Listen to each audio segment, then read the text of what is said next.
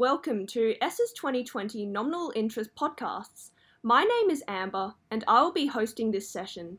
The aim of this series is to promote discussion in the economics domain, but in addition, to allow you to hear the perspectives from inspiring and committed staff from the Faculty of Business and Economics from the University of Melbourne.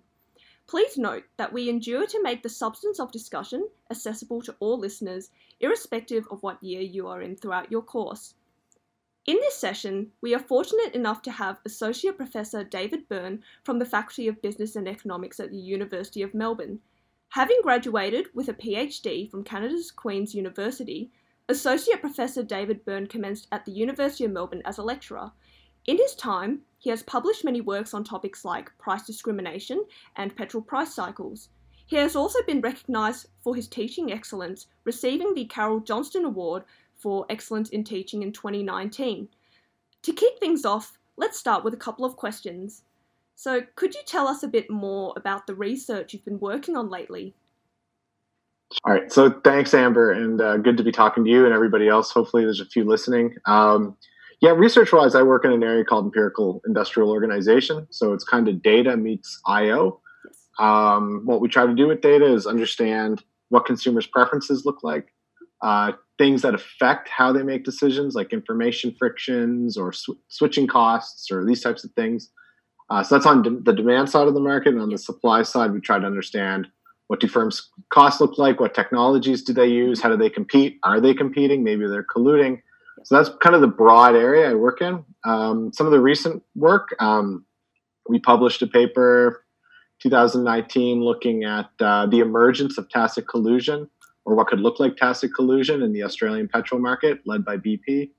Um, so that was sort of a lot about how do firms figure out how to coordinate and increase their profits if consumers aren't really responding to rising prices. So that was one area. Okay. Some recent work uh, I've been doing. So I've uh, run field experiments in markets. Mm-hmm. So uh, I work with a colleague of mine, Leslie Martin, and a PhD student, Jiaxin Na. We uh, last a couple years ago we built a call center at the University of Melbourne, and our call center called the call centers of electricity retailers in the state of Victoria. Yep. And we started negotiating over electricity prices to figure out how firms price discriminate based on how informed or uninformed you are in a negotiation um, and also looking at what do prices look like that firms post publicly and then how do they negotiate from those and so how do they engage in price discrimination based on your ability and willingness to search for prices and bargain on the phone so taken a i've studied a lot of the applications of my work into energy markets so petrol yes. um, electricity doing some work in water trying to understand ways to conserve water and help mm-hmm. people overcome choice and informational frictions there so yeah, broadly, that's the type of work I kind of do. Oh, fantastic. Seems like you've been very busy. Yeah. if, if I recall from your past lectures, you seem pretty passionate about the world of big data and artificial intelligence models in the context of nonlinear models. So I also noticed you made a publication on Fuel Watch and Fuel Check. So do you think we can use the data contained on these to our advantage in the future? Yeah, so Fuel Watch and Fuel Check, if people haven't heard about them, they're platforms online that help you look for uh, retail gasoline prices and f- find the best price at a point in time or help you shop day to day. Um, yeah, for sure. So a lot of the work we've done looks at how cons- how these platforms, right? So you think let's inform everybody about prices. Mm-hmm and governments love these platforms and there's these all these emerging policies coming out like the consumer data right in australia yeah. open data in the uk so the idea is empower people with their data and their and information empower their choices and if people make better choices that will discipline companies charging prices that are too high or offering inferior products. So there's this real view that information in markets is a good thing uh, and they can help create efficiencies. Um, a lot of the work we've done though looks at well when you inform all the consumers you're actually informing all the companies at the exact same time and so what we what there's less research on and that's where we've been doing a lot of work like that bp paper i talked about on, on petrol collusion um, or tacit collusion is uh, is about firms also use this data to figure out how to coordinate so how can firms game these platforms to actually raise prices. So they have the exact opposite impact that's sort of intended. And and so, you know, this big data, whether it, it benefits supply or demand, some of the work, a lot of the work we're seeing, a lot of the work that I see overseas seems to suggest actually it can often benefit supply more than demand. It can raise prices because firms coordinate once they can see each other and react to each other. And then AI with pricing algorithms and things, that just takes it to the next level. So we're seeing with, as far as we know, human beings are able to use this data to coordinate. Um, there's very kind of on the frontier of research uh, is looking at well, if we look at AI and algorithms that kind of you know predictive algorithms, and if we have two algorithms compete or, or coordinate with each other. Um, the evidence is all coming out that both in the lab and in the field, robots are able to exploit big data to coordinate. And if they can do that, you can worry that AI can lead to things like systemic price uh, collusion.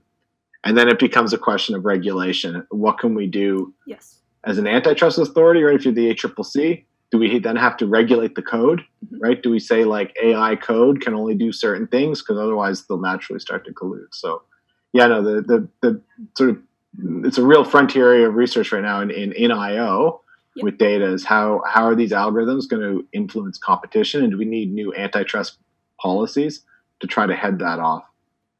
Okay, excellent. And moving back to this idea about regulation, so a common debate centered around, you know, Adam Smith and Friedman economics is the role of government in regulating certain markets. So, do you believe that this concept is applied to electricity and gas markets effectively, or do you think that government should exert a greater influence instead, in your opinion? Um, so there's different parts of the market to think about. So you know, the Australian market deregulated, uh, you know, more than a decade ago. Hmm. Um, it seems, you know, right. So, so, so one of the pros to having competition and deregulation, or the the stated pro, is that um, competitive markets tend to be better at creating price signals to attract investment and innovation and you know can more rapidly bring technology onto an energy you know in the energy space into the grid you hear this quite a bit so yeah, yeah. if we have competition we'll be able to get more rapid you know solar panel adoption batteries these sorts of things right? Um, solar you know um, uh, electronic vehicles batteries and solar. Yeah. um, and you know in the retail sector for example with retail markets uh, retail com- competition will lead to uh, new pricing plans and apps and tech and all this stuff. And and it'll really tech up the energy sector very quickly the the challenge we run into with regulation is you know quite often a lot of these models assume um, you know a few things that there is competition uh, that they're pretty competitive markets i mean i think one problem we see i mean uh, so a big push for why we might need regulation is these are still, you know, sometimes natural monopolies. We're going to see these sort of dominant electricity players emerge because there's large fixed costs mm-hmm. to supplying electricity. So there's a market power push for why you'd want to have regulatory oversight.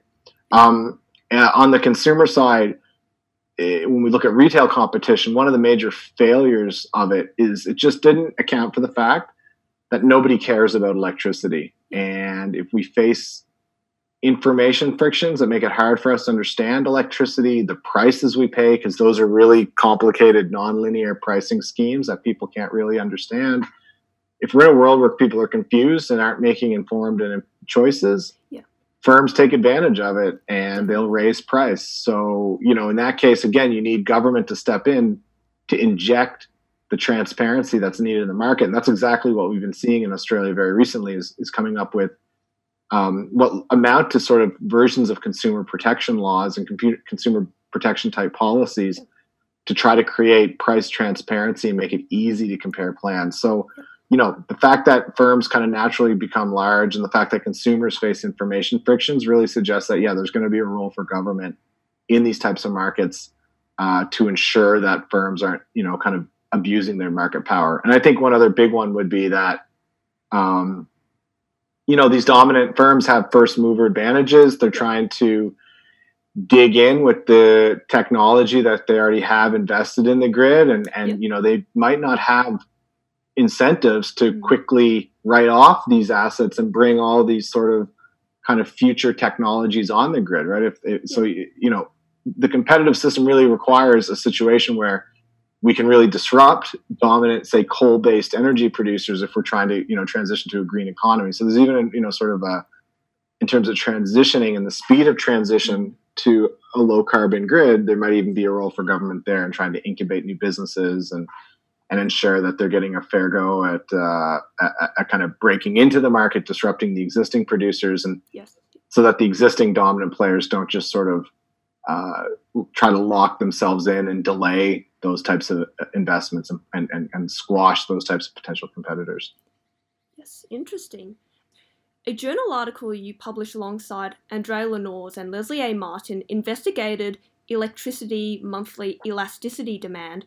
And, you know, mm-hmm. to provide some context to listeners, elasticity in the field of economics is referring to how sensitive consumer purchasing habits are to prices.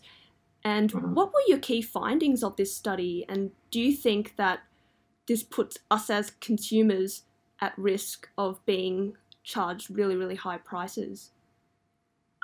Yeah, so you know, we, we ran a field experiment with a retail electricity company where we randomized prices people paid, and you know we couldn't randomize prices up.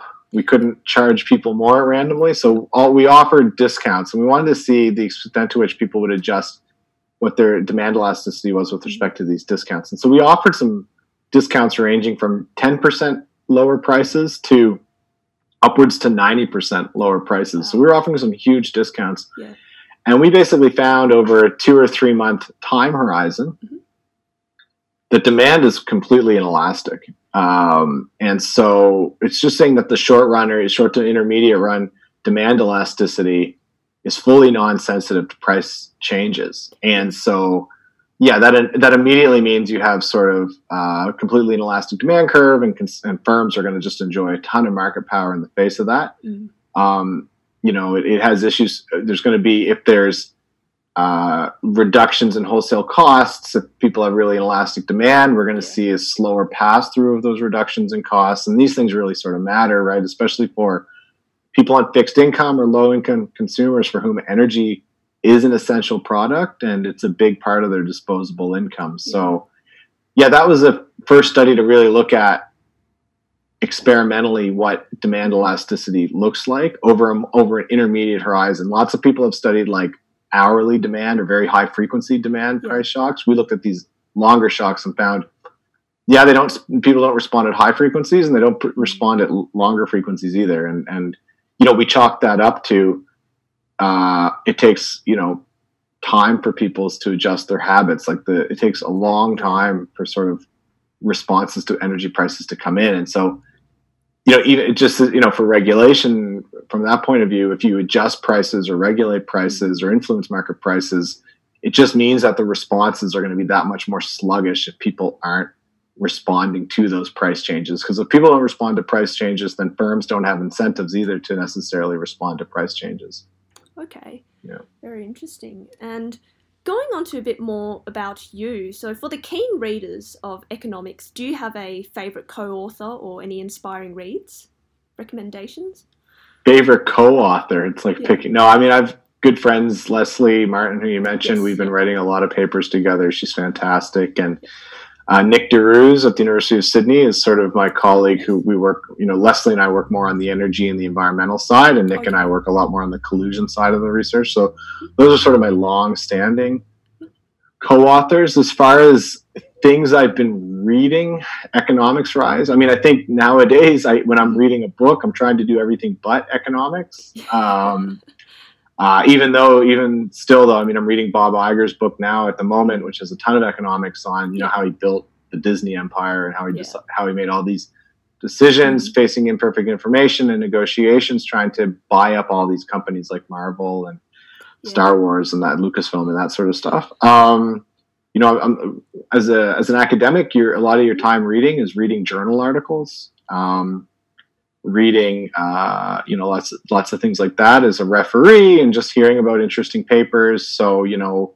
one that jumps out that I've read in the last year there's a paper there's a paper where uh, I forget exactly where it was, but they used sort of historical, really old data from like 15, 1600s and empirical models for studying international trade, and they use data and economic theory to uncover lost cities in like the Middle East, I believe, that were around, and they and there were arguments in other fields whether cities existed here, and these economic models revealed that based on trading activity, these lost cities must have been in the locations that yeah. you know these kind of historians were suggesting. So it was sort of like Indiana Jones type uh, economics. So that that was kind of a really cool paper to read yeah. um, in the Quarterly Journal of Economics. Yeah, I love that one. Definitely yeah. keep my eye out for that one. And yeah. Are there any aspects? So you came from Canada, am I correct? So yeah. are there any aspects you know about Canada as a researcher that you really miss, or any really good memories that you know have stuck with you for a very long time? as a from a researcher i mean i did my phd in canada um, so those were my last memories of being an economist there and you know doing phd is it's a lot of work but learning a lot and and you know big fond memory i have from phd are my friends from them so you know my classmates from phd are in where they're in hong kong london shanghai uh, on toronto and ontario yeah Bogota in Colombia. Like we're all over the world, but we stay in touch. It's just you go through graduate school and you kind of become friends for life with your classmates because you kind of learn and grow a lot. Um, but as far as like doing economics and economics in Australia versus Canada versus other countries, I think one thing that's amazing is the culture of being an econo- economics professor and economics faculty. Mm. It's remarkably consistent across the world. If I went to an economics department in Spain tomorrow, the conversations wouldn't be that different, or the types of people I'd run into wouldn't be that different than uh, in in Melbourne day to day, or or in the U.S. or in Canada. So I always find that a remarkable thing when I visit economics departments, just how how strong the economics culture is amongst faculty and the types of com- conversations we just naturally drift towards. Um, you know, and I think that's because economists are all sort of trained in micro macro metrics. And as i know as an undergrad that sometimes feels like it's like being gr- grilled into you. Yeah. But it really gives you a common language and toolbox to think about you know really important problems and problems that don't have so clear or any kind of potential solutions so you know it gives you sort of this you're speaking even though we're all speaking you know english or whatever or, or whatever language is in the local country the the language of economics is sort of constant, you know, kind of around the world and the types of conversations you have. Yeah, terrific. And so you also are an Econometrics one lecturer at the University of Melbourne, right? Yep. Yes. Yep. Teach 400 and four to 500 students introductory econometrics every year. How long have you been teaching that subject for? So I took over in 2018. Oh. So I just went through my sort of third iteration of it. Um, it was very different this year because four weeks into term, we had to flip all the way to virtual within a week, yes. which was pretty intense. And but I had a great team of sort of tutors, my tutorial coordinator, and and faculty support that allowed us to sort of do that. Um, but yeah, no, I've been teaching it for about three years now. And do you have any words of wisdom for you know students looking to take that subject who want to do very well? Any statistically significant um, patterns? Right. Um, you know, I think econometrics. I think this is probably true for micro macro too. I think the thing with econometrics is you can only really learn econometrics from just doing econometrics, and so that's why a lot of you know your econometrics profs are always trying to assign lots of problems, lots of toots. And we do that with the expectation that, or the hope that students work independently on these projects. They don't just sort of wait for solutions. I think a real, if you're not, if you don't find yourself stuck constantly, you're not learning. And so, one thing I've noticed with top performing students, especially consultation hours, yes, is they've put the work in before consultation hours. So my, you know, the best students come in.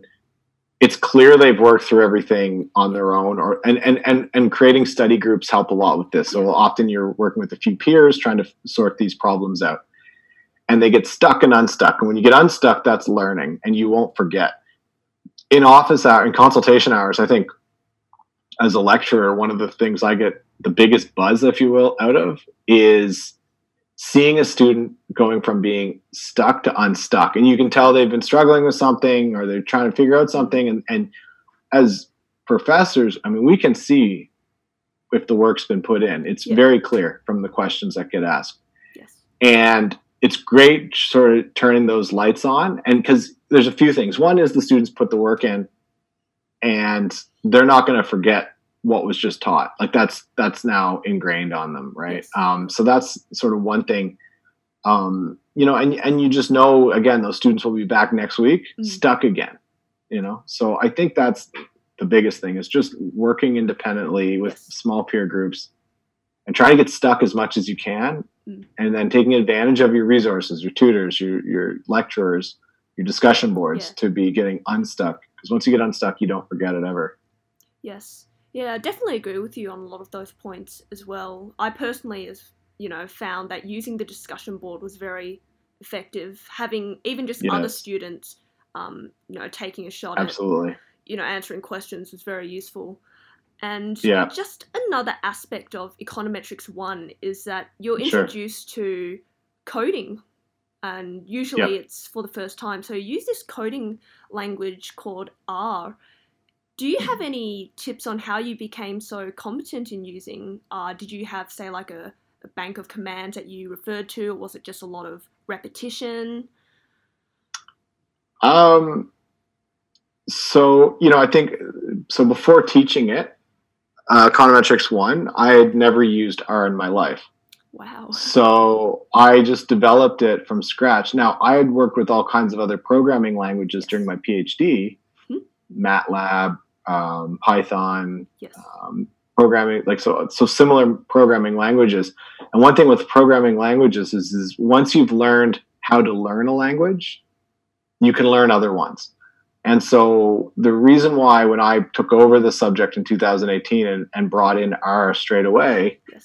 is it, I mean, there's a few reasons for it. One is R, R is free and it yes. becomes very easy for every student to get you know the program on their computer and it, it, there's nothing better than walking into a lecture theater seeing all those laptops open and are everywhere and people working on code and data and trying to understand what's in the data um, so it's free it's powerful it allows you to do everything you'd want in econometrics it allows you to do data science and big data machine learning AI, all that stuff's in R it allows you to do mapping. It allows you to integrate with Google Maps. It allows you to work with satellite data and, and, and all kinds of huge and unstructured data sets, right? So, so it integrates well. It opens up all kinds of future pathways of data analysis. And because it's powerful and because it's free and because it's state of the art, businesses and governments are increasingly using it all, all around the world. So for me, introducing it into econometrics, um, it was free it was it's in demand in the labor market you know it, it tools up the students with uh, um, useful skills and it forces them to learn a language right yeah. so they might not use r again in their life mm. but if they go on to you know they, they go to employer and they say we use gauss or we use java or we use yeah. c or whatever well you've learned a language before so you know what the process is of learning a language right? And so that was sort of my push as to why we would bring in R, and you know, I sort of was self-taught, and we, you know, through the tutorials, we provide pre-coded kind of scripts so people can get used to understanding how commands work and what they do, and and so that it's not just purely programming; they can focus on build, you know, econometric modeling, and intuition around results, how you know, and how to exploit the data, and then through the assignments, they're doing original coding projects to, to further learn the platform. So yeah, it's been a great experience, and I think the feedback we've had from students has been first rate with R. I mean, I think all the way around, uh, I haven't regretted it, and would have yes. would, would would have reintroduced it ten times out of ten. You know, if I had to do it all over again. Yeah, and definitely. Like even quantitative methods too. I'm pretty sure has also moved on to using R as well. Um, last mm-hmm. semester, I think. Yeah, I think it's taking. Over I mean, when I took over Econometrics one, another faculty member David Harris was taking over econometrics two Yes. And at the time we were taking over these two subjects, we streamlined R and we streamlined the textbook across the two. And then now that's spilled into all the other econometric subjects at the uni because because it's the it's as I said it's a state of the art language. It's accessible and students can use it. You know they can learn it. Yes, terrific. And those were all the questions that we had for you today. So to bring things to a close. On behalf of ESSA, we'd like to thank you for your insightful comments and for taking the time to sit down and chat with us today. So thank you. Not a problem. Thanks, Amber. I'm sure a lot of listeners at home will have learned something today, or at least gained an additional angle of perspective. So, for the listeners out there, we appreciate the time you have taken to listen in. Stay tuned for our next upcoming podcasts, and if you haven't already, follow ESSA on our Facebook, Twitter, or LinkedIn pages so that you can engage in other forms of published content and events with our favourite sponsors. Goodbye for now.